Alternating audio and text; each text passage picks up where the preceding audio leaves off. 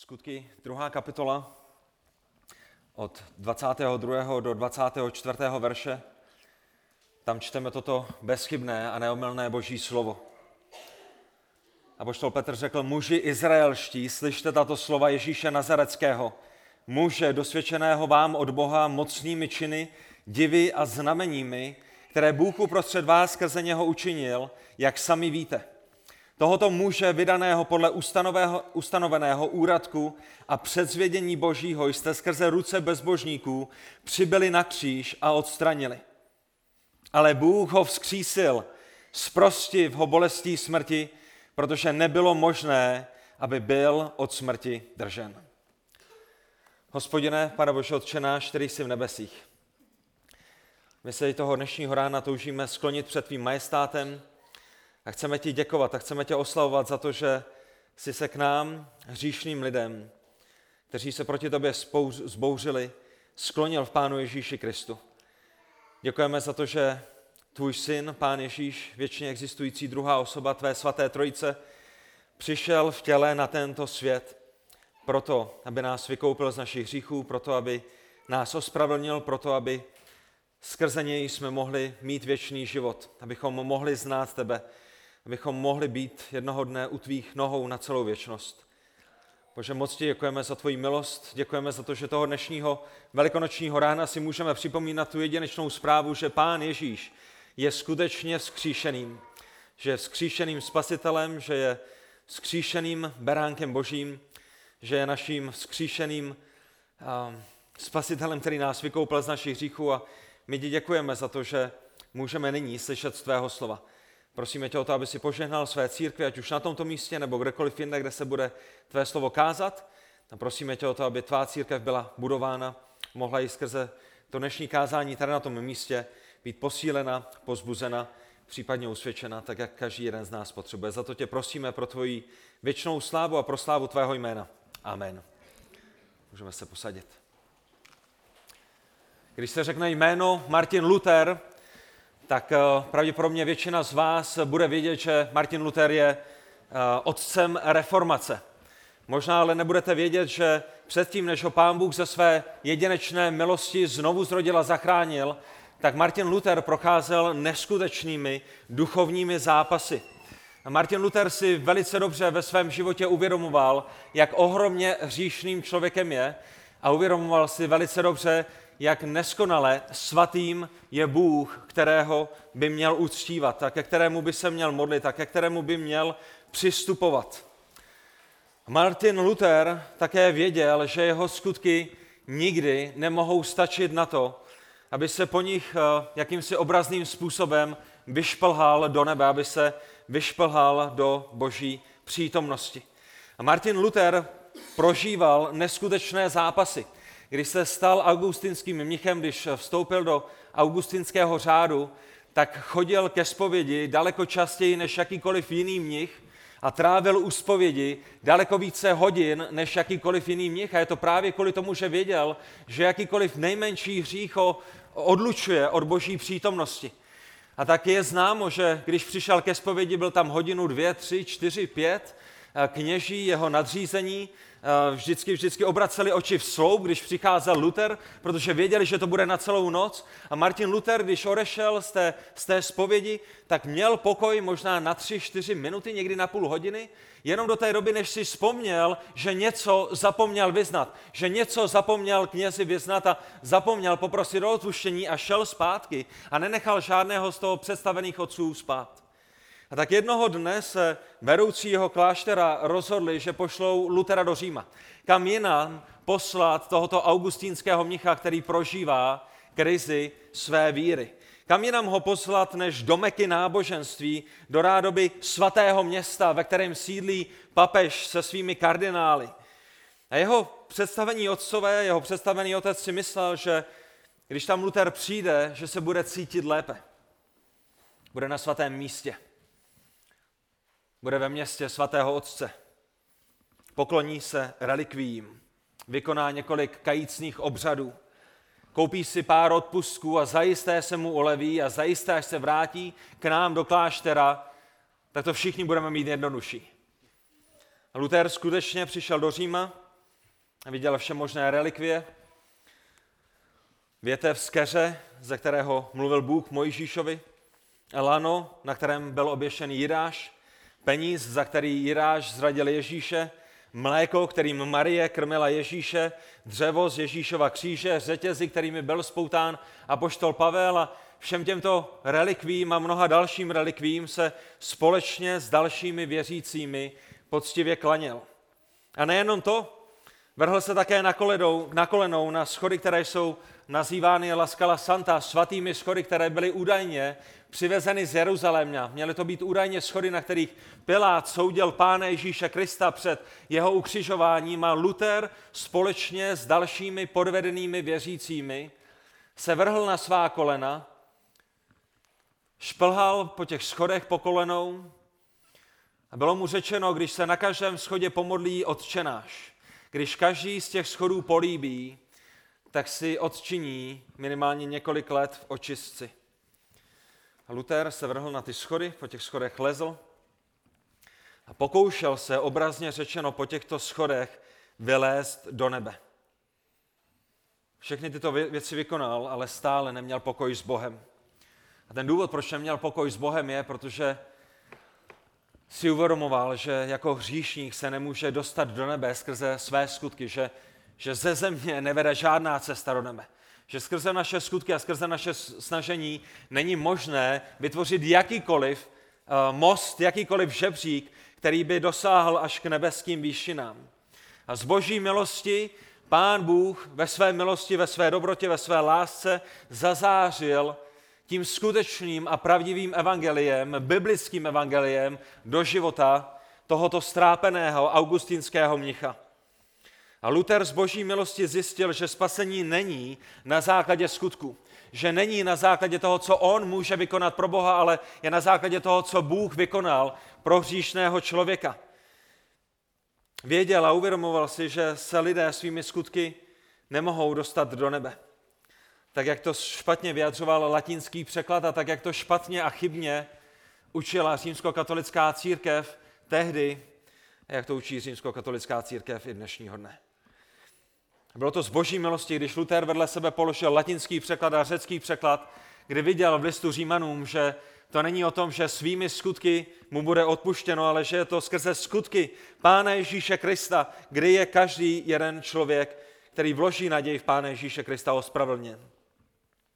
A přesně to bylo také hlavním důrazem toho prvního apoštolského kázání, jehož část jsme četli před malou chvílí. I apoštol Petr kázal mužům a ženám jeruzalémským a izraelským, kteří na den letnic stáli kolem něj v Jeruzalémě, že cesta do nebe nevede ze země nahoru, ale vede z nebe dolů že není možné, aby si kdokoliv zasloužil spasení svými vlastními skutky, ale ten jediný možný způsob, jak může člověk být znovu zrozen, je díky tomu, že Syn Boží sestoupil z nebe a že Syn Boží připravil cestu, která vede ze zhora dolů, která vede z nebeských výšin k nám, hříšníkům dolů. A to první, čeho bych byl rád, abyste si všimli v tom našem textu, který před námi leží v tom Petrově kázání, a budou to celkem tři věci, ten první bod, ta první věc, ta první skutečnost, ta první neotřesitelná pravda, kterou Petr kázal lidem, kteří stáli kolem něj, potom, co Ježíš byl ukřižován, potom, co Ježíš byl vzkříšen a potom, co Ježíš byl vzat zpět do nebe, kde nyní sedí po pravici Boha Otce, je, že Bůh dosvědčil Pána Ježíše Krista jako Mesiáše. Muži izraelští, my čteme ve skutcích 2.22, muži izraelští, slyšte tato slova, Ježíše Nazareckého muže, dosvědčeného vám od Boha, mocnými činy, divy a znameními, které Bůh uprostřed vás skrze něho učinil, jak sami víte. A všimněte si, Petr klade důraz na to, že hospodin, Bůh, Bůh Otec, dosvědčil, že Ježíš je Mesiášem, že Ježíš je spasitelem světa, že Ježíš je tím jediným, kdo může usmířit hříšné lidi se svatým Bohem. Otázka je, jak to Bůh dosvědčil a Petr nám na to dává odpověď. Je to skrze činy, je to skrze divy, je to skrze znamení. A všechny tyto jsou popisem božích zázraků. Jinými slovy Petr říká, Bůh dosvědčil Ježíše jako, jako svého syna, jako božího syna, jako mesiáše, jako zachránce, skrze zázraky, které mezi vámi vykonal. A to slovo činy by mohlo být přeloženo právě slovem zázraky, a popisuje sílu a nadpřirozený charakter Ježíšových skutků, že? To, co Ježíš dělal, nebylo normální, bylo to zázračné, bylo to nadpřirozené, nebylo to z tohoto světa. A slovo divy nám ukazuje na úžas lidí, které Ježíšovy skutky zbuzovaly v životě lidí, kteří byli kolem, byli, byli v údivu, byli, byli v úžasu. Nevěděli, kde se to bere, věděli, že, že něco takového není z Boha. A myslím si, že to byl Nikodem, který přišel za pánem Ježíšem a říká mu v noci, rabi, my víme, že to, co ty činíš, není z člověka, protože nikdo nic takového činit nemůže, není-li s ním Bůh, nepřichází-li v boží síle. A Ježíš konal znamení. Ty zázraky, které konal, byly také, byly také znamením, které ukazovaly lidem ten dlouho očekávaný mesiáš, který má přijít, je, je, je Bohem oznámený, je Bohem předurčený a, a, a Pán Bůh nám dal mnoho, mnoho, mnoho ukazatelů na to, jak to bude vypadat, až přijde. A všechny ty věci, které ve svém životě dělal, jsou znamením o tom, že on je skutečně zachráncem světa, kterého Bůh zaslíbil. Tam, kde se narodil, to, co vykonával, to, co učil, to, co dělal, všechny tyto věci nám ukazují na to, že Ježíš je tím dlouho očekávaným spasitelem světa. Od Ježíšova zázračného početí až po Ježíšovo zázračné vzkříšení. Všechny tyto věci jsou znamením o tom, kým Ježíše uzdravoval nemocné, slepým vracel zrak, očišťoval malomocné, křísil mrtvé, chodil po vodě, měl nadvládu nad démony a každá jedna tato skutečnost je znamením o tom, že je skutečně Bohem, který ke svému božství přidal liství. Nikdo nemůže dělat to, co dělal Pán Ježíš Kristus, aniž by v něm nebyla božská moc. A Pán Bůh ve své milosti, ve své dobrotě po tři roky dosvědčoval izraelským lidem, ale, ale všem lidem v okolí, protože zpráva o Ježíši se roznesla široko daleko, že Ježíš je božským králem, který přišel vykoupit svůj hříšný lid, který sestoupil z nebe proto, aby svým životem a svojí zástupnou smrtí a svým skříšením zajistil to, co žádné lidské snažení zajistit nemůže. Jinými slovy, tam, kde se lidé snaží vyšplhat do nebe, stejně jako Luther po nějakém pomyslném žebříku, tam pán Ježíš sestoupil a, a připravil cestu, která vede do nebe, skrze to, co on vykonal. A všimněte si, že ty činy a divy a znamení, o kterých zde Petr mluví a o kterých zde Petr svědčí, nebyly dělány někde v ústraní kde by o nich nikdo nevěděl a kde by je nikdo neviděl, ale byly konány přímo mezi lidmi, že? Petr říká těmto izraelským lidem, byly, byly konány mezi vámi, udělali je uprostřed vás, vy, vy všichni jste jim dosvědčovali, vy všichni víte, že se ty věci staly. Byli konfrontováni jejich realitou stejně jako vy dnešního rána. I vy dnešního rána jste konfrontováni realitou skutků Pána Ježíše Krista. Je úplně jedno, že si říkáte, ale my jsme tam nebyli, my jsme je neviděli. Pán Bůh se ve své moudrosti rozhodl, že před dvěma tisíci lety dovolí některým lidem, aby tyto věci viděli, aby je zažili, aby je prožili. Dovolil ve své milosti, aby jeho apoštolové o těchto věcech vydali svědectví, aby ho zapsali. A boží svědectví před dvěma tisíci lety bylo, že lidem dovolil, aby tyto věci viděli, ale boží svědectví vám dnešního rána je, že o těch věcech slyšíte z božího slova. A to svědectví je stejně důvěryhodné, jako bylo důvěryhodné před dvěmi tisíci lety.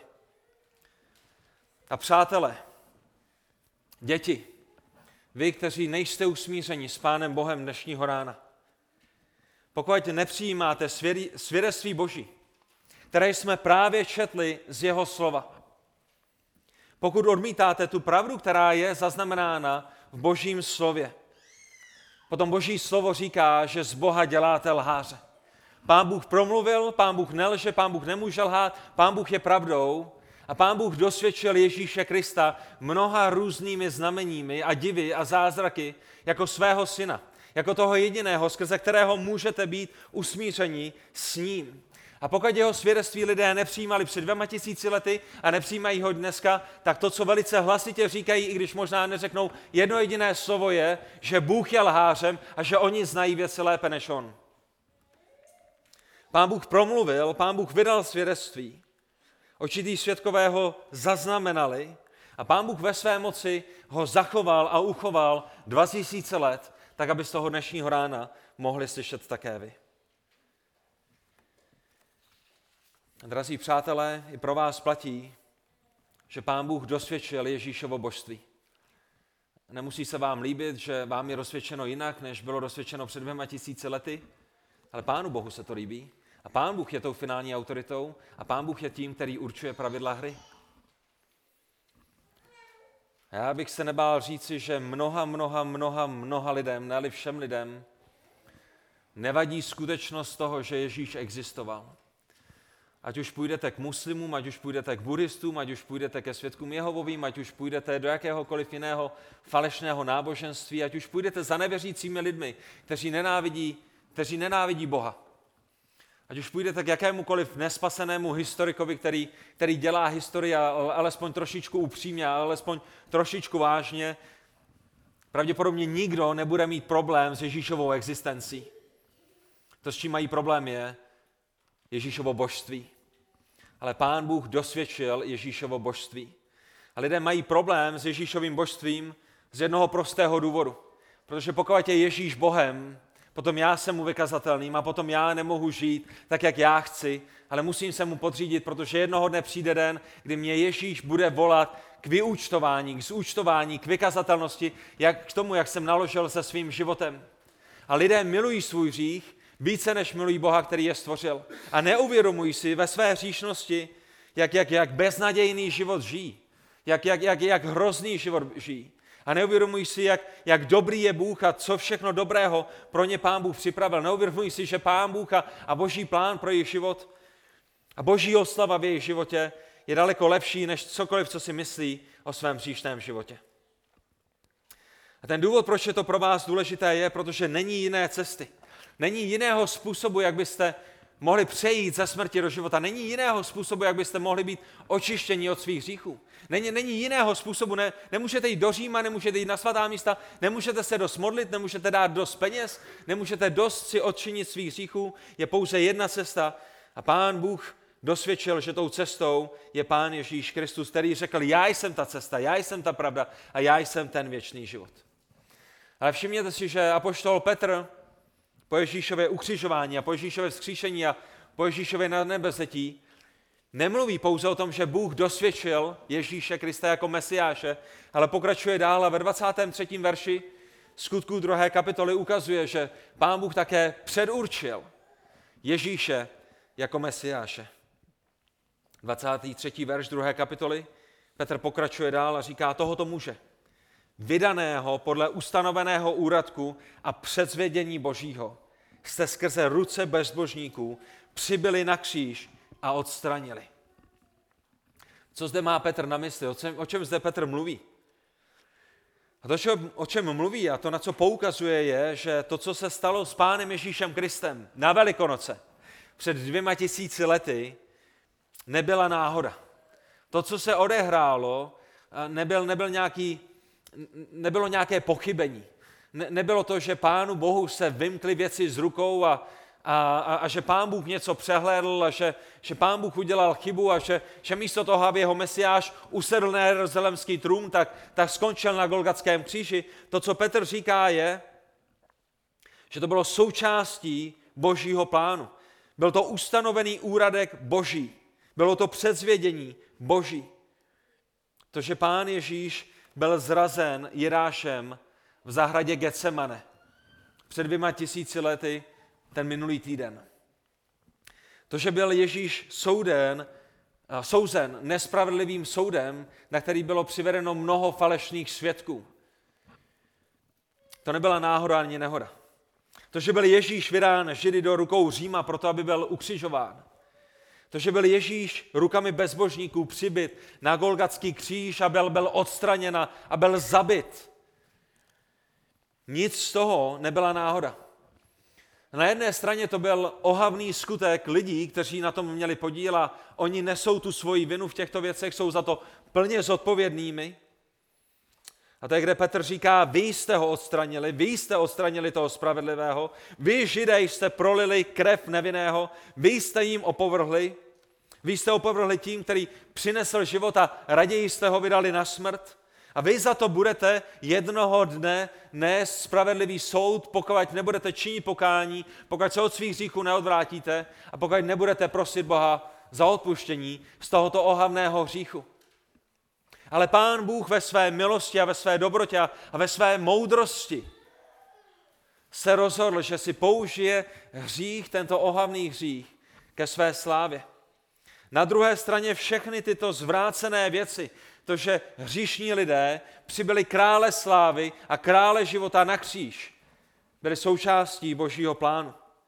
To, že Ježíš bude vydán a popraven na Golgotském kříži, bylo plánem Boží trojice již od věčné minulosti. Ještě předtím, než Pán Bůh stvořil tento svět, ještě předtím, než stvořil Adama a Evu, Pán Bůh se rozhodl ve svém trojediném bytí určit Pána Ježíše Krista, druhou věčně existující osobu Boží trojice, jako beránka Božího, který přijde na tento svět, aby vylil svou krev, aby položil svůj život a tím usmířil hříšné lidi se svatým Bohem.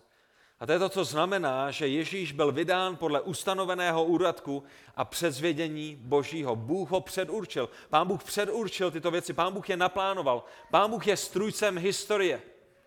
A historie se odehrává přesně podle jeho plánu. Na každém místě, s každým člověkem, ve všech věcech. A pán Bůh určil, že svět bude zachráněn skrze Krista, že to bude způsob, jak se Bůh nejvíce oslaví a že v tom, že Ježíš přijde na tuto zem a zemře za nás hříšné, kteří v něj vložíme svoji naději, bude nejlépe zjevena boží svatost, že? Boží svatost je zjevena v tom, že, že, že trestá hřích. Bude tam nejlépe zjevena boží spravedlnost v tom, že, že Bůh nemůže nechat žádný hřích nepřehlédnutelný, že musí potrestat každý hřích a každého hříšníka. Ale bude tam také nejvíce zjevena boží láska, boží milost a boží dobrota a boží trpělivost v tom, že Pán Bůh dává svůj hněv a svůj spravedlivý soud sám na sebe v Pánu Ježíši Kristu a hříšným lidem, kteří si tento trest zaslouží, dává milost a, a daruje jim Ježíšovu dokonalou spravedlnost. A tak tím největším a nejdůležitějším tématem Velikonoc nejsou vajíčka. A jestli máte doma obarvená vajíčka a neuctíváte je a neklaníte se jim a, a, a, a neslavíte bohyni, uh, bohyni plodnosti, na vajíčkách na tvrdo, které jsou nabarvené, není nic špatného, že? Ale Velikonoce nejsou o nabarvených vajíčkách, ale jsou o Ježíšově oběti na kříži. A tím nejdůležitějším není zajíček, který tato vajíčka přináší v některých zemích, ale beránek boží, který přináší věčný život. Velikonoce nejsou ani o zítřku, o tom, že, že půjdete, kluci, někoho vyšlehat pomláskou. Velikonoce jsou o tom, že pán Ježíš zemřel na Golgatském kříži a byl slavně, majestátně vzkříšen. A skrze jeho smrt a vzkříšení my, hříšní lidé, můžeme být usmířeni s Bohem a jsme usmířeni s Bohem. A tady je ten důvod, proč to bylo důležité. Proč bylo důležité, aby Pán Ježíš přišel, proč bylo důležité, aby sestoupil z nebe, proč bylo důležité, aby, aby ta cesta do nebe byla připravená z nebe. Ten důvod číslo jedna je, protože všichni zřešili a jsou daleko od boží slávy, jak nám říká Římanům 3. kapitola 23. verš. A tím druhým důvodem, proč to bylo důležité, je, protože Římanům 6.23 nám říká, že odplatou za náš hřích je smrt. Všichni jsme zřešili, všichni jsme poskvrněni hříchem a všichni si za náš hřích zasloužíme smrt. Nikdo není schopen se ve svých hříších dostat do nebe. Ezechiel 18.20 to potvrzuje a říká, duše, která zřeší, zemře. Židům 9. kapitola 22. verš nám říká, že bez prolití krve není odpuštění hříchu. Někdo musí prolít svou krev, někdo musí položit život za život, proto aby my jsme byli vykoupeni. A přátelé, pokud jste hříšnými, vaše vlastní smrt nestačí na to, aby, aby smila vaše vlastní hříchy, na to, aby smila hříchy některých vašich blízkých. Židům 10. kapitola 4. verš nám říká, že krev kozlů a zvířat nemá moc nás očistit od našich hříchů, i když Bůh ustanovil ty zástupné oběti ve starém zákoně, kozly a beránky a, a nejrůznější další zvířata, tak nikdy nebylo zamýšleno, že krev těchto zvířat smije hřích božího lidu, ale, ale měl to být předobraz, měl to být, měl, měl to být stín těch, těch skutečných věcí, na které oni poukazovali, a to je, že přijde Syn Boží, Ježíš Kristus, Spasitel světa, který prolije svou krev, protože krev kozu a zvířat nemá moc plně smít naše hříchy. A tam, kde se Luther a další lidé snaží smít své hříchy, svými dobrými skutky nám Boží slovo v Izajášovi 64. kapitole 5. verši připomíná, že když přicházíme a obětujeme Bohu naše dobré skutky, tak před Pánem Bohem nejsou ani trochu dobré, ale jsou smradlavé, jsou schnilé, jsou, jsou, jsou hnusné, jako, jako, jako skrvavené šaty, na kterých je zaschlá krev, která smrdí. A proto Bůh Otec a Bůh Syn a Bůh Duch Svatý ve věčné minulosti ustanovali cestu záchrany, která nevede ze země do nebe, ale která vede z nebe na zem. Bůh neustanovil mnoho cest smíření, neotevřel mnoho dveří, nepřipravil mnoho cest, abyste se vydali po té, která je vám nejoblíbenější a která je vám nejpříjemnější a, a, a ve které se budete nejméně muset zbavit svého říšného způsobu života.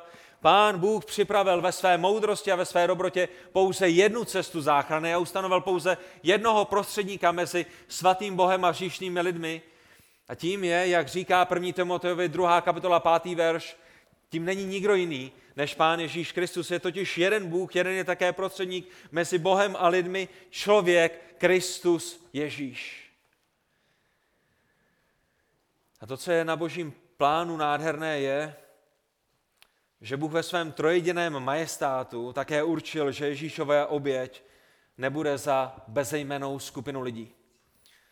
Pán Bůh ve své moudrosti určil a předurčil, Ježíše jako tu jedinou možnou cestu, jako tu jedinou možnou oběť, která, která sejme hřích světa všech těch, kteří v něj uvěří.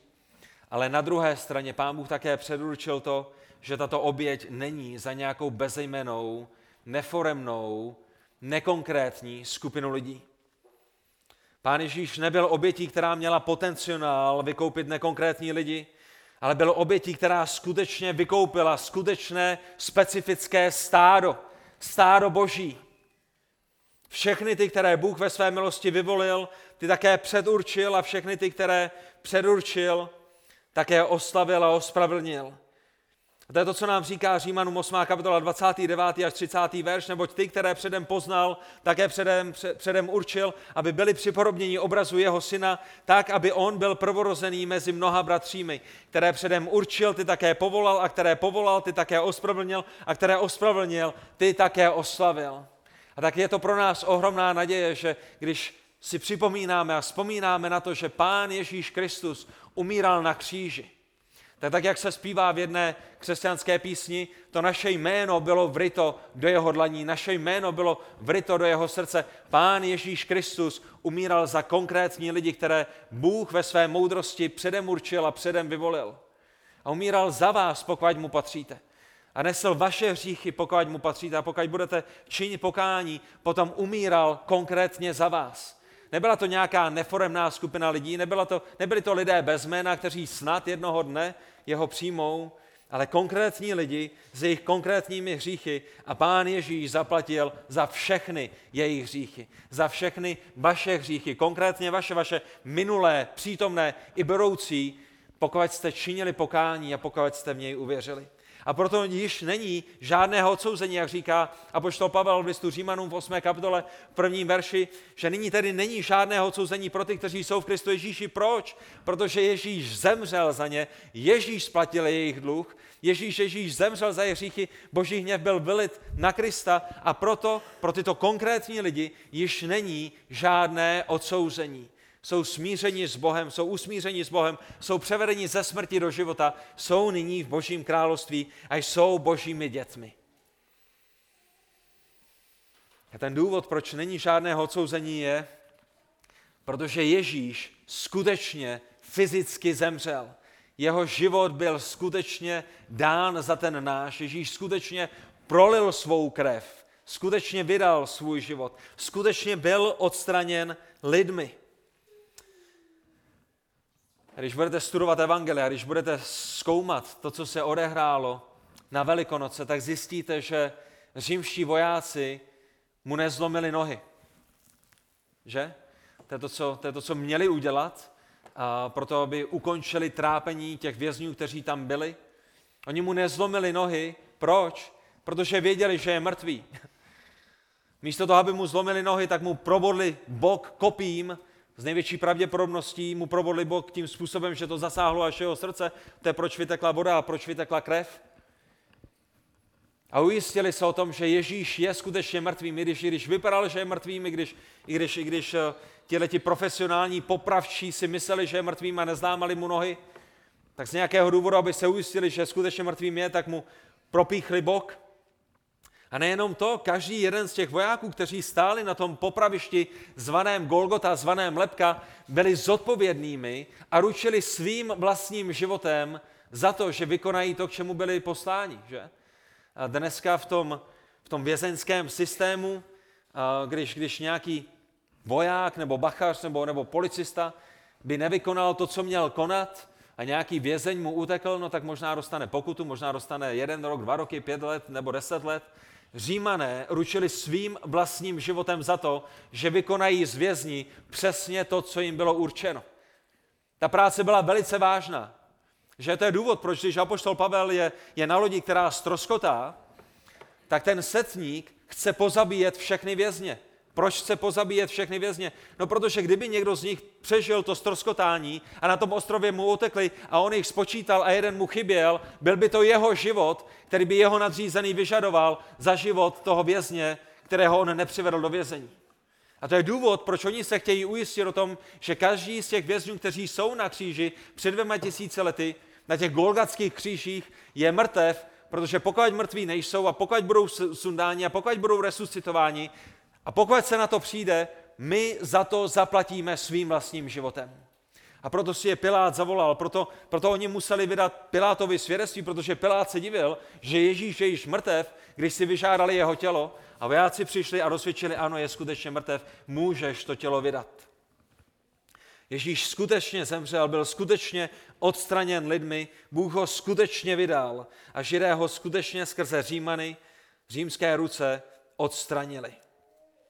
Ale tím nejhorším nebylo Ježíšovo fyzické utrpení, které začalo v Getsemane, že? Kde, kde, kde pán Ježíš, náš pán a spasitel, prožíval tak ohromnou agónii. Tu noc, kdy byl zrazen, noc před jeho ukřižováním, kdy na něj doléhala ta tíha toho, že hříchy všech těch, které přišel, aby vykoupil, budou zítřejší den vloženy na něj kdy pouze na něj nebudou vloženy, ale, ale kdy Ježíš bude stotožněn hříchem a stotožněn s jejich hříchem a bude, bude v nějakém pro nás nepochopitelném smyslu učiněn hříchem. Všechny tyto věci dopadají na našeho drahého spasitele, Pána Ježíše Krista. A Ježíš prochází ve svém lidství tou skutečnou a pravdivou lidskou agónií, která je tak ohromná, že potí krůpěje krve.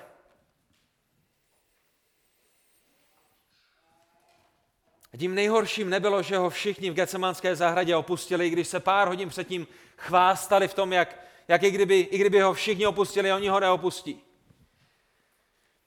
Tím nejhorším nebylo, že tu noc ho falešně obvinovali a, a přicházel jeden, jeden falešný svědek za druhým a vymýšlel lži. Tím nejhorším nebylo, že byl přehazován mezi, mezi Pilátem a Herodem a, a dělali si z něj legrasy a, a pohrdali jim. Tím nejhorším nebylo, že, že byl byt holý a že ho mlátili pěstmi, že si z něj vojáci dělali legraci a že mu trhali vousy. Tím nejhorším ani nebylo, že, že byl byčován devíti ocasou kočkou, která, která byla římským nástrojem, mučícím nástrojem, který měl devět pruhů kůže a na konci té kůže byly kousky buď kostí, nebo kousky železa, nebo, nebo kousky zla, které byly učiněny proto, když vás někdo šlehne tímto byčem, aby se ty konce té devítiocaské kočky zarily do vašeho těla a když ten voják tímto, tímto byčem trhl, aby vám to vyrvalo kus těla. A ta bolest byla skrušující. Je nepopsatelná. Byla enormní, byla ohromná. Ale ani to nebylo tím nejhorším, co Ježíš prožil. Tím nejhorším nebylo ani, když potom vzali trnovou korunu a, a nasadili mu ji na hlavu. Tím nejhorším nebylo, když vzali purpurový plášť a, a nasadili mu ho na, na jeho skrvavená, do masa roz, rozedřená záda, jenom proto, aby se ta látka vsákla do těchto rán, jenom proto, aby za malou chvíli tu látku znova strli a způsobili mu další bolest. Tím nejhorším nebyla ani jedna z těchto věcí. Tím nejhorším, co Pán Ježíš Kristus na Golgotském kříži vytrpěl, bylo, že na něj byl velit boží hněv pro váš hřích. Boží hněv pro, pro vaše hříchy. Každého jednoho z vás, kteří jste z jeho milosti znovu zrození. To, co bylo daleko horší než jakákoliv fyzická bolest, byla, byla ta duchovní bolest, kterou Ježíš prožíval, když na něj byl velit boží spravedlivý soud v plné síle v plné síle za všechny ty, které přišel zachránit, za všechny jejich hříchy. Proč? Proto, aby ani jeden z nich nemusel okusit ani jednu kapku božího hněvu. A boží hněv byl na pána Ježíše Krista vyléván po tři dlouhé hodiny, ve kterých se země zatměla, ve kterých, ve kterých nějakým způsobem Pán Bůh odvrátil svou tvář. Ne, ne, ne, že Bůh Otec byl odvrácen a oddělen od Boha Syna, protože Bůh je všudy přítomný. Ale Pán Bůh musel ve své svatosti odvrátit svůj pohled od svého syna, který je nyní stotožněn s vaším hříchem. A jeho spravedlivý soud je vyléván na něj pro vaše hříchy. On je ten jediný spravedlivý, který byl potrestán tímto způsobem. A boží hněv, který je na něj velit, je, je boží reakcí pro naše neposlušnosti. Pán Bůh je dobrým a čistým a svatým Bohem. Pán Bůh je světlem a není v něm žádná tma.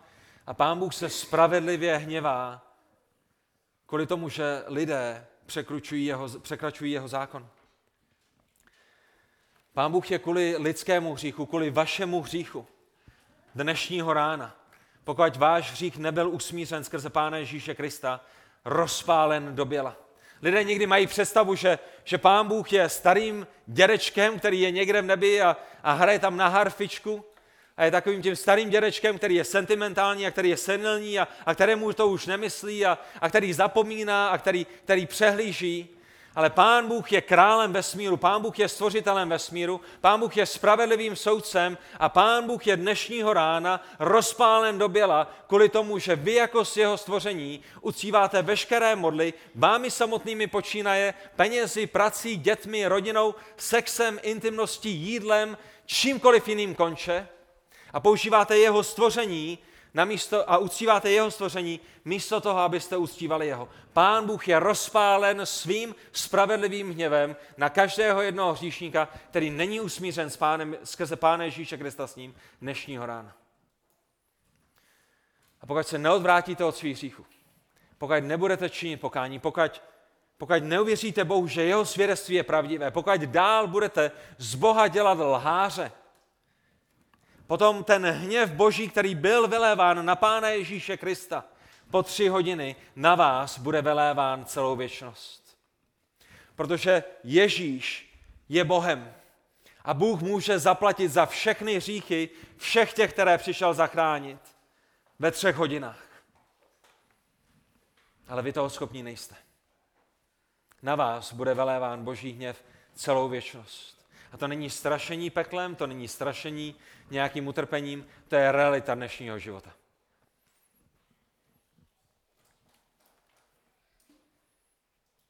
Ale je tady také ta dobrá zpráva. A tou dobrou zprávou je, že Bůh ve své milosti se rozhodl, že trest mnohých veme na sebe. Nemusel, neměl žádnou povinnost, nikomu z vás ani mě nic nedlužil, ale ve své dobrotě a ve své milosti a ve své lásce se rozhodl, že i když měl všechny lidi do toho posledního poslat do věčného odloučení v pekle, tak se rozhodl, že některým zjeví svoji lásku a svoji milost. A to co čteme v listu Židům v 9. kapitole 28. verši, tak i Kristus, když byl jednou obětován, aby vynesl hříchy mnohých, Pán Ježíš byl obětován za hříchy mnohých, byl, byl obětován za hříchy těch, které přišel zachránit, za hříchy těch, které Bůh předem určil, které Bůh předem vyvolil. A Bůh ve své spravedlnosti nemohl přehlédnout hříchy těch, kteří v něho uvěří. Někdo musel zaplatit, na někoho musí být vylit boží hněv. Není to taky? A to je, to je, to je, to je stejný způsob, jakým to funguje i u lidských soudů, že? Když, když přijde nějaká exekuce a soud vás soudí k tomu, že je potřeba zaplatit půl milionu, tak je jedno, jestli to jde z vaší kapsy, nebo to jde z kapsy vašeho táty, nebo z kapsy vašeho příbuzného, nebo z kapsy kohokoliv jiného. Někdo musí zaplatit půl milionu. A buď to budete platit vy, anebo to zaplatí pán Ježíš. To jsou ty pouze, to jsou ty jediné dvě, dvě možnosti. A pán Bůh za tímto účelem předurčil Ježíše jako mesiáše, aby, aby zaplatil za hříchy mnohých. A to je ten jediný způsob, jak čteme v Římanu 3. kapitole 26. verši, jak pán Bůh může být tím spravedlivým, který ospravedlňuje. Římanům 3.26, takže sám je spravedlivý a ospravedlňuje toho, kdo žije z víry Ježíšovi. Jak je možné, že ty, bratře, nebo, nebo ty, sestro, můžeš odejít a být ospravedlněn, když jsi neplatil za své hříchy? Jak, jak je možné, že můžeš získat a můžeš být na věčnosti s Bohem, když jsi hříšníkem, který neplatil za své hříchy? Jak je možné, že Bůh toto může udělat a pořád být nazývaný spravedlivým Bohem? Protože tvůj trest snesl Pán Ježíš Kristus, protože tvůj trest byl vložen na Pána Ježíše Krista. To je ten jediný možný způsob, jak, jak může být Bůh spravedlivým, který ospravedlňuje toho, kdo žije z víry Ježíšovi. Ale dávajte dobrý pozor, naší radostí není pouze, že Pán Ježíš Kristus zaplatil na Velikonoce, na Golgatském kříži za naše hříchy. Naší jedinečnou radostí, obzvláště toho dnešního velikonočního rána, ale, ale každého nedělního rána, při kterém se scházíme na tomto místě jako církev Pána Ježíše Krista, je, že Pán Bůh vzkřísil Ježíše jako Mesiáše. Pán Bůh vzkřísil Ježíše jako Mesiáše a to je ten třetí finální bod, který vidíme v našem dnešním textu. 24. verš, ale Bůh ho vzkřísil z prostivho bolesti smrti, protože nebylo možné, aby byl od ní držen. Slyšíte to? A zkuste se vžít do té situace těch Izraelců a těch, těch lidí, kteří žili v Jeruzalémě před dvěma tisíci lety. Jsme v době zhruba dva měsíce po tom, co Ježíš byl ukřižován, zhruba dva měsíce po tom, co Ježíš byl vzkříšen, nějakou dobu po tom, co Ježíš byl vzat do nebe. A Petr káže lidem, kteří viděli Ježíše, jak pochoduje Jeruzalémem. Viděli Ježíše, jak nese svůj kříž. Viděli Ježíše, jak, jak pod tíhou toho kříže, po tom, co jeho tělo bylo skrušené všemi těmi ranami, které na něj dopadly ještě před ukřižováním, jak klesl na něj a jak, jak římští vojáci vzali Josefa z Arimety a, a přikázali mu, ty vem jeho kříž a ty ho odnes na, Golgo, na Golgotu. A Ježíš šel za ním a všichni tyto lidé tomu svědčili. A lidé viděli Ježíše, i když jeho učeníci byli rozprchnuti a byli schováni a, a báli se, že budou těmi dalšími, kteří budou ukřižováni hned vedle Ježíše. Zatímco se jeho učeníci schovávali, všichni ostatní lidé pro tu velkou podívenou, kterou takovéto ukřižování bylo, stáli kolem Golgaty a viděli Ježíše, jak tam trpí. A Petr těmto lidem a jejich dětem a jejich příbuzným a, a těm lidem, kteří jsou kolem, dosvědčuje, že Bůh zkřísil právě tohoto Ježíše. Právě tohoto Ježíše, kterého oni skrze ruce Římanů ukřižovali. Právě toho Ježíše, který byl vložen do skalního hrobu. Že tohoto Ježíše fyzicky zkřísil z mrtvých. Že ho zprostil bolesti smrti, protože nebylo možné, aby ho smrt udržela.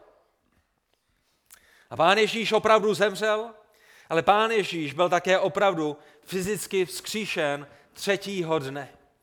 A my čteme v Matoušovi 28. kapitole v prvním až šestém verši, Matouš 28, 1 a 6.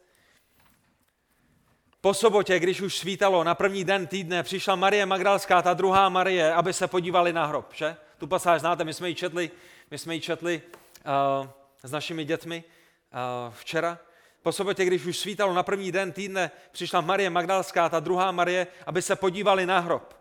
Čekali, až skončí sabat, čekali na to, až, až budou moci výjít, čekali na to, až, až, až, až budou moci přijít k hrobu a, a báli se, kdo jim odvalí kámen, říkali si, jak to uděláme, jsou tam římané hrobě zapečetení, jak to uděláme, aby jsme se do hrobu dostali, jak to uděláme, abychom mohli dobalzámovat Pána Ježíše Krista, abychom mohli přidat ještě ty, ty další balzámovací prostředky na to, na to jeho tělo? A přišli, aby se podívali na hrob a hle, nastalo veliké zemětřesení.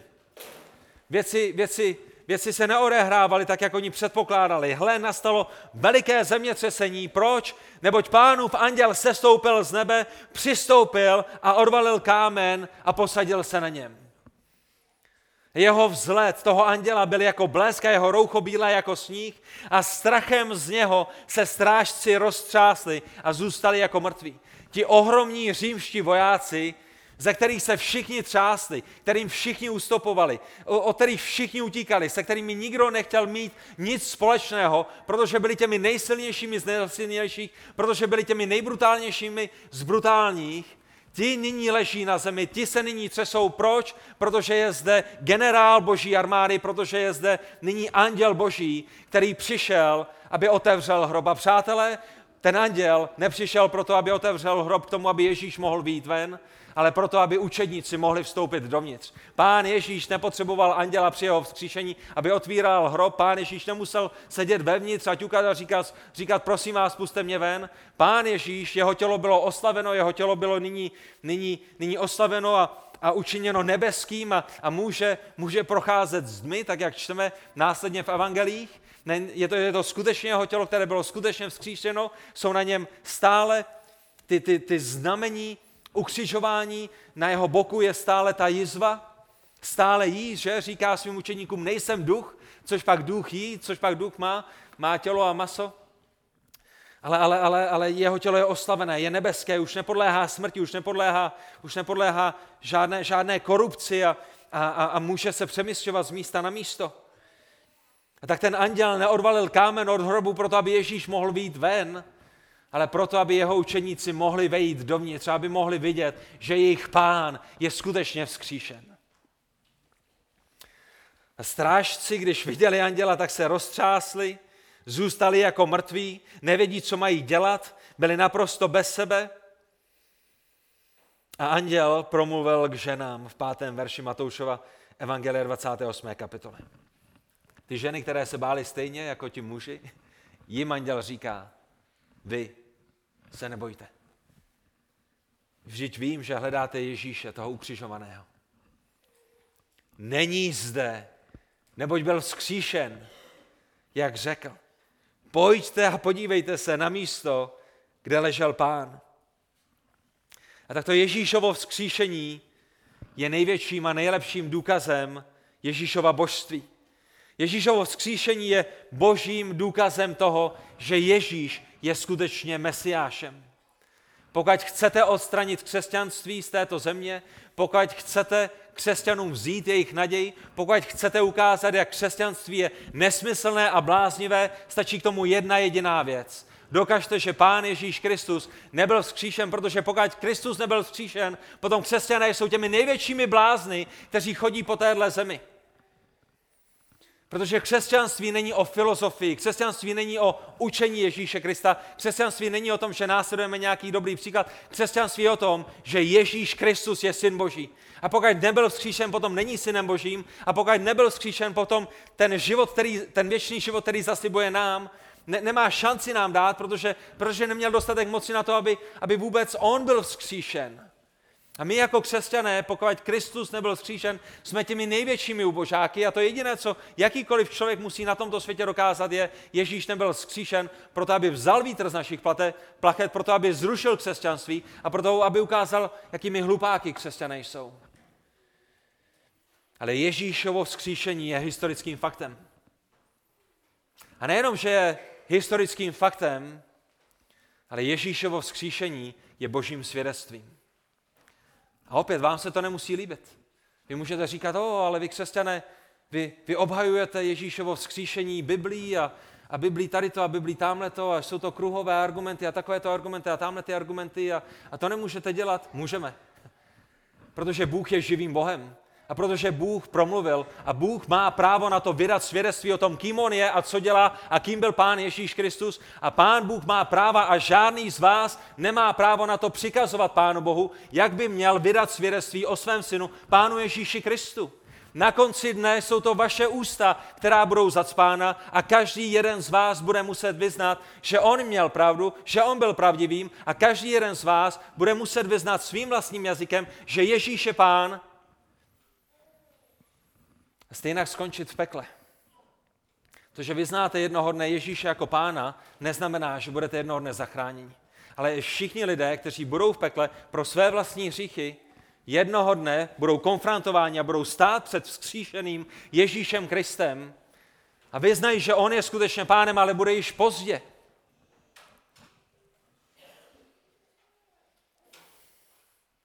A pán Bůh dokázal, že Ježíš je spasitelem, že je skutečně Bohem v Ježíšově vzkříšení.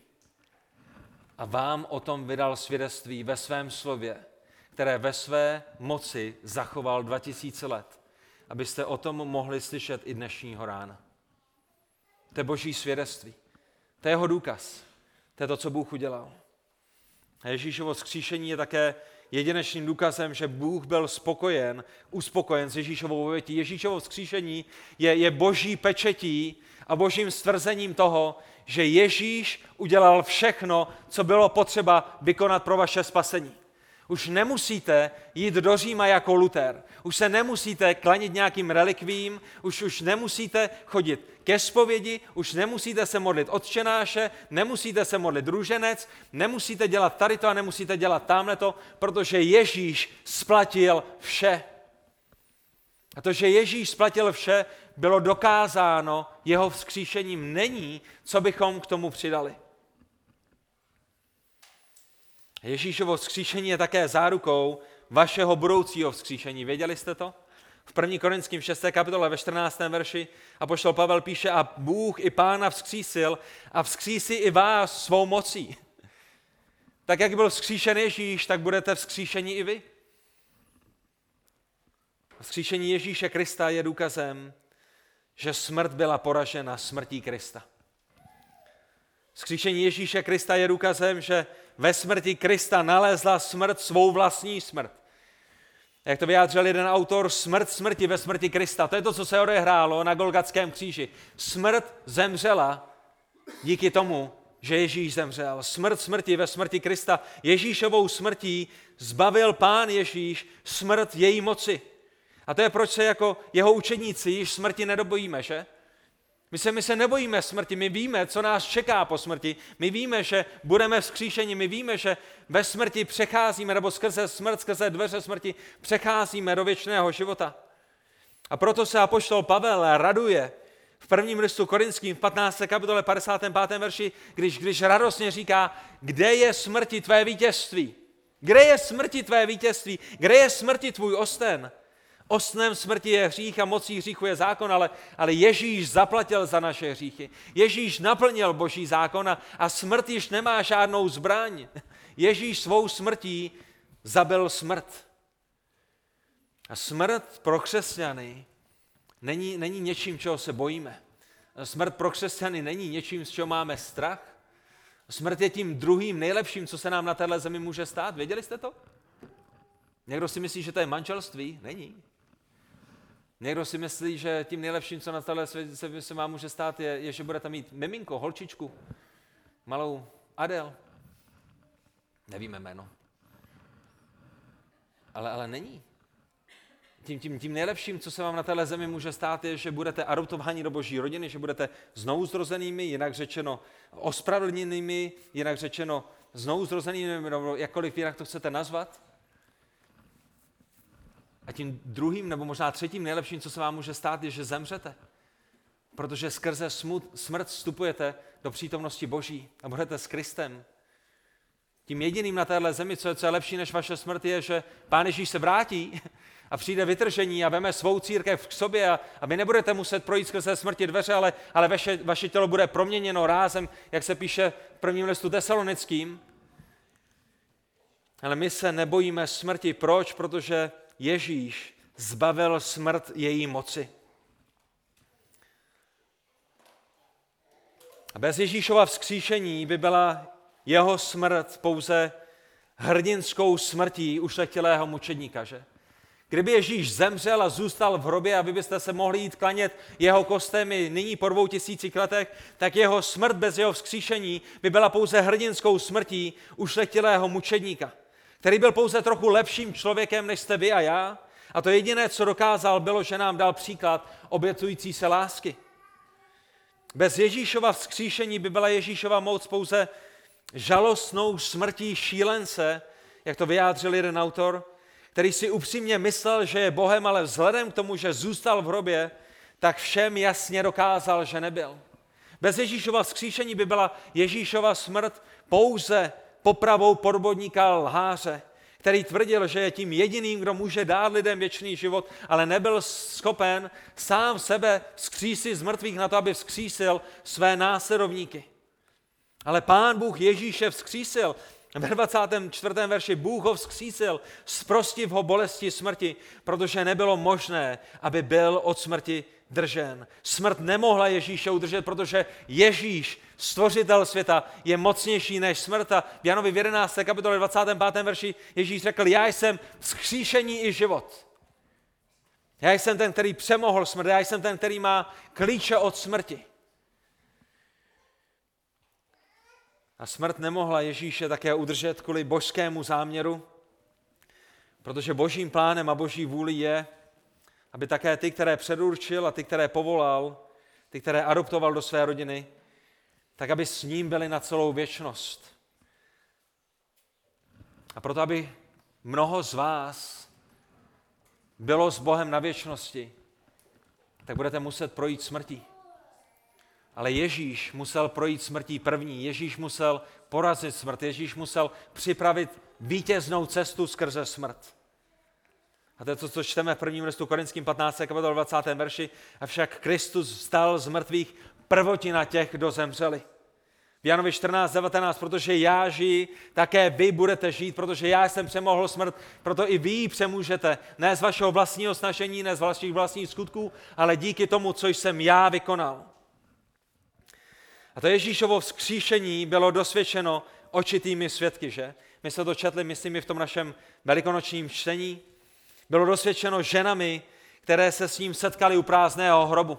Potom, co Ježíš byl vzkříšen, některé z těch žen zůstaly u hrobu a, a, a naříkali, kde je to tělo Pána Ježíše Krista a byla tam nějaká osoba, oni si mysleli, že to je zahradník a říkají, pane, kam, kam si dal Ježíšovo tělo? Pane, jestli ukradli Ježíšovo tělo, řekni nám, kde je a, a my ho půjdeme vzít a, a my, ho, my ho znovu pohřbíme a, a pán Ježíš řekl Marii Marie a ona ho rozpoznala, že? Protože když Ježíš řekl Marie, tak to bylo jiné, než když kdokoliv jiný řekl Marie. A Marie rozpoznala jeho hlas a Marie, Marie uslyšela to líbezné, to nádherné zvolání jeho jména a uviděla Ježíše vzkříšeného. A Ježíšovo vzkříšení bylo dosvědčeno také jeho učedníky, včetně nevěřícího Tomáše. Pamatujete na to, co se odehrálo po Ježíšově vzkříšení? Pán Ježíš se zjevil jeho učedníkům, ale jeden z nich tam nebyl. Že? Tomáš měl zrovna něco jiného na práci, možná, možná šel zrovna nakoupit, možná šel zrovna zavolat své manželce nebo cokoliv jiného, kdy se Ježíš zjevil uprostřed jeho učedníků, kteří byli za zavřenými dveřmi. A když potom Tomáš přišel z nákupu nebo odkudkoliv se vrátil, tak mu všichni říkají, my jsme viděli Krista, my jsme viděli vzkříšeného Ježíše, byl zde s námi a Tomáš řekl co? V Janovi 20. kapitole 25. verši, pokud neuvidím stopu hřebů v jeho rukou a pokud nevložím svůj prst na místo hřebů a svou ruku do jeho boku, neuvěřím.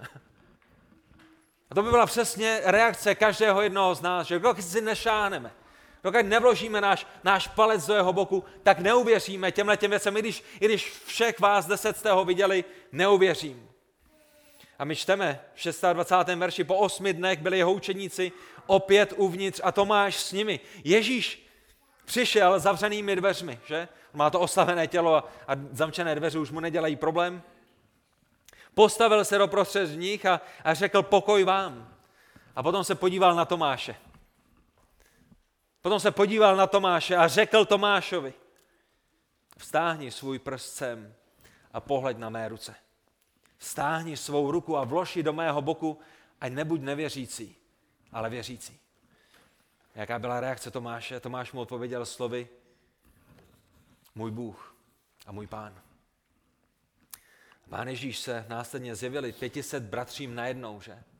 Prvním listu Korinským 15. kapitole čteme, dále se zjevil více než 500 bratřím najednou, většina z nich doposud žije, říká poštol Pavel, někteří však již zemřeli. A muži, bratři, sestry, vy, kteří jste Pánu Ježíši Kristu, každý jeden znovu zrozený člověk je dalším a dalším a dalším svědectvím o tom, že náš spasitel je živý, protože proměnil i váš život. Není to tak?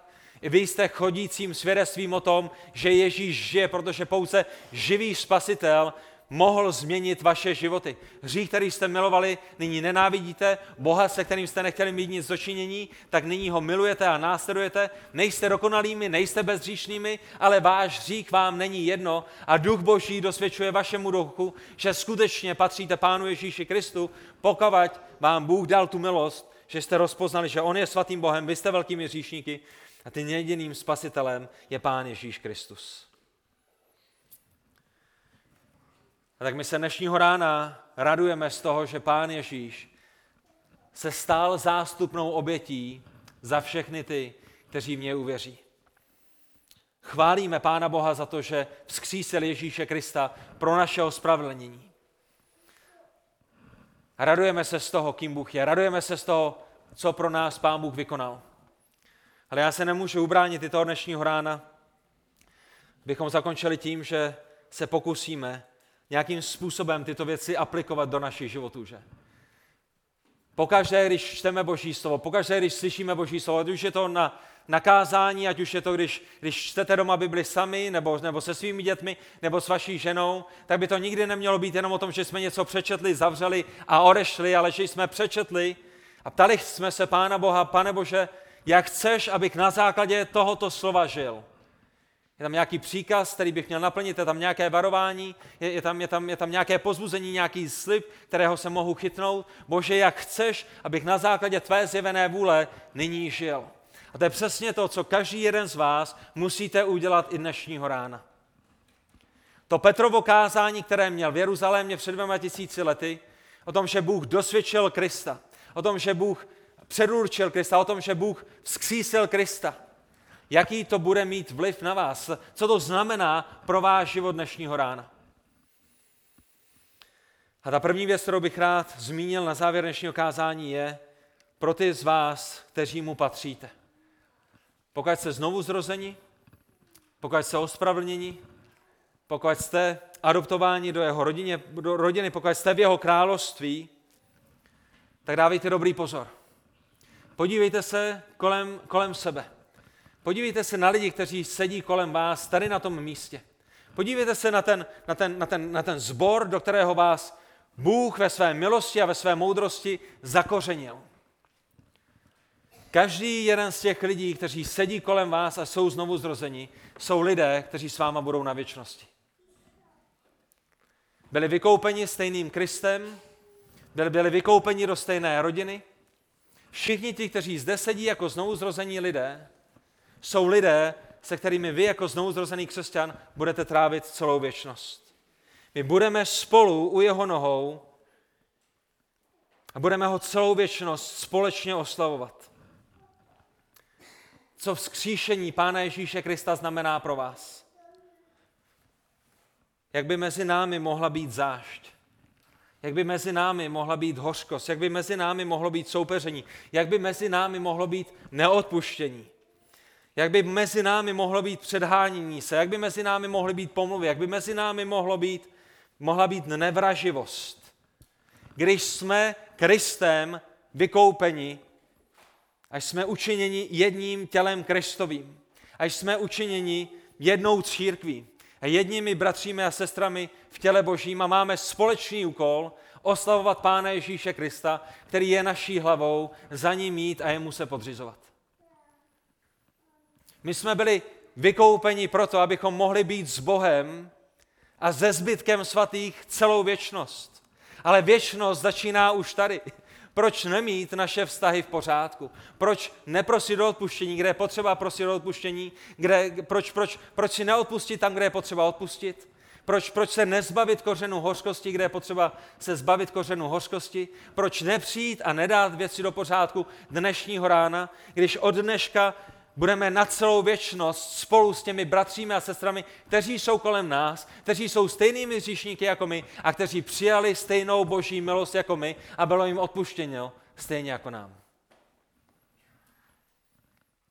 Proč bychom čekali až na věčnost, kde naše vztahy budou dokonalé, protože naše tělo bude oslavené, když můžeme kvůli tomu, co Kristus vykonal a kvůli Duchu Svatému, kterého nám dává a kvůli tomu, že zlomil pouta hříchu na našich životech, žít tak, jak budeme na věčnosti, už nyní na zemi. Proč bychom to neudělali jako znovu zrození? Jak, jaký, jaký dobrý důvod máte? Če, čemu vám přispěje a k čemu vám pomůže, když budete dál zahořklými, když místo toho, abyste řešili věci dál, budete je neřešit nebo, nebo pomlouvat nebo, nebo s nimi nic nedělat. Čemu to pomůže? Komu to pomůže? Jak, jak, jak, jak to oslaví Pána Boha a jak to bude k vašemu dobru? Ježíš splatil vše. A my v některé písni zpíváme vše mu dluhuji. Vše mu dlužím. A to znamená moje totální podřízení se. To znamená jeho totální nadvládu nad mým životem a dělám to, co on chce, abych dělal. Ne, ne, ne kvůli tomu, abych si zasloužil nebe, ne kvůli tomu, abych jako Luther se snažil lézt do nebe, ale kvůli tomu, že Bůh mě spasil a zachránil a proto já nyní chci žít pro jeho slávu. Pro ty z vás, kteří nejste znovu zrozenými. Pro ty z vás, kteří dále jdete vlastní cestou, pro ty z vás, kteří dále žijete svůj vlastní život pod svojí vlastní nadvládou. Tady je co vzkříšení Páne Ježíše Krista. Tady je co ten text, který jsme četli, znamená pro vás. Potom, co apoštol Petr dokázal toto své první povelikonoční kázání, lidé, kteří stáli kolem něj, mnoho z nich řeklo, co máme udělat pro to, aby nám byly odpuštěny hříchy. Co máme udělat pro to, abychom byli usmířeni s Bohem? Skrze kázání Božího slova Pán Bůh promlouval do jejich srdcí a ukázal jim, jak velkými hříšníky jsou, ukázal jim, jak svatým je Pán Bůh, ukázal jim, že Pán Ježíš Kristus je skutečně tím králem slávy, který, který, kterého oni ukřižovali. A oni se nyní ptají, co máme dělat, aby jsme měli pokoj s Bohem, co máme dělat pro to, abychom byli usmířeni s Bohem. A Petr jim neodpovídá, běžte do Říma, klaněte se relikvím. A Petr jim neodpovídá, běžte a nechte se pokřít. A Petr jim neodpovídá, modlete se růženec a modlete se zdráva s Maria. A Petr jim neodpovídá, dělejte tady to a dělejte tamhle to. Neposílá je na svatá místa. Neříká jim, že mají jít líst po nějakých schodech a že se mají snažit dostat Bohu svým vlastním způsobem. Ale říká jim, aby prosili o odpuštění, aby vložili svoji důvěru a svoji naději v Pána Ježíše Krista. Aby skrze vzkříšeného Krista šli přímo k Otci. Aby prosili o odpuštění. Aby přijali usmíření. Aby byli přidáni do Boží rodiny. Božího království, Božího těla, Kristovi církve. Vážení přátelé a děti, pokud nejste znovu zrozené. Tohle musí být i vaše reakce. Tohle je, co, co vyžaduje Petrovo kázání. Tohle co vyžaduje dnešní kázání. A i když neuděláte jakoby žádné rozhodnutí toho dnešního rána a jenom přehlídnete a přeslechnete všechny ty věci, které byly řečeny do tohoto momentu, tak i tak děláte velice jasné rozhodnutí. Protože jsou pouze dvě možnosti.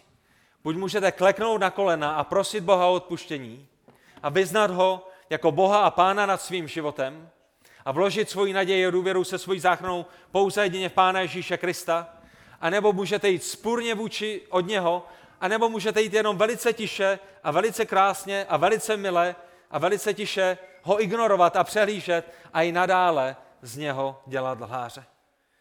Tak či tak je to rozhodnutí, které závisí na vás. A my se modlíme, já se modlím, aby Pán Bůh dal milost každému jednomu z vás, tak jak ji dal nám, aby, aby proměnil vaše srdce. aby vám pomohl udělat to, co můžete udělat pouze z jeho milosti. Pane Bože, Otče náš, my ti moc děkujeme za dnešní ráno. Hospodine, jak jsme vděční za to, že ty jsi vykonal to, co nikdo z nás vykonat nemohl. Bože, prosíme tě o to, prosím tě já za sebe a prosím tě za náš sbor, aby se nám pomáhal žít na základě vzkříšení, na základě toho, že Pán Ježíš nám vydovil ospravedlnění. Prosíme tě za to, aby si nám pomáhal žít v jednotě i v našem místním společenství, aby se nám pomáhal napravovat, dávat do pořádku to, co je potřeba napravit a dát do pořádku. Děkujeme, Bože, za všechno to, co si nám odpustil, naše minulé, přítomné i budoucí hříchy, byly, byly odpuštěny a bylo za ně zaplaceno Pánu Ježíši Kristu, jak, by, jak bychom mohli být pomalými v tom si odpouštět navzájem, tam, kde ty jsi byl rychlý v tom, aby si odpustil nám. Bože, děkujeme za to, že se můžeme těšit na to, že jednoho dne buď se vrátíš Pánu Ježíši Kristu a, a, a vemeš nás, uchvátíš nás, vytrhneš nás z této země a vezmeš nás tam, kde jsi ty, kde je Pán Ježíš. Naše těla budou proměněna, a nebo, nebo naše těla budou vzkříšena. Pokud nám dáš zakusit smrti, tak víme z prvního listu tesalinským, že naše těla vzkřísíš a, a, a budeme mít oslavené tělo, jako měl Pán Ježíš. Děkujeme, že se nemusíme bát smrti. Díky za to, že můžeme vidět, kam jdeme. Děkujeme za to, že jsi nám dal to, co jsme si nezasloužili. Za to tě oslavujeme a velibíme. Ve jménu Pána Ježíše Krista. Amen.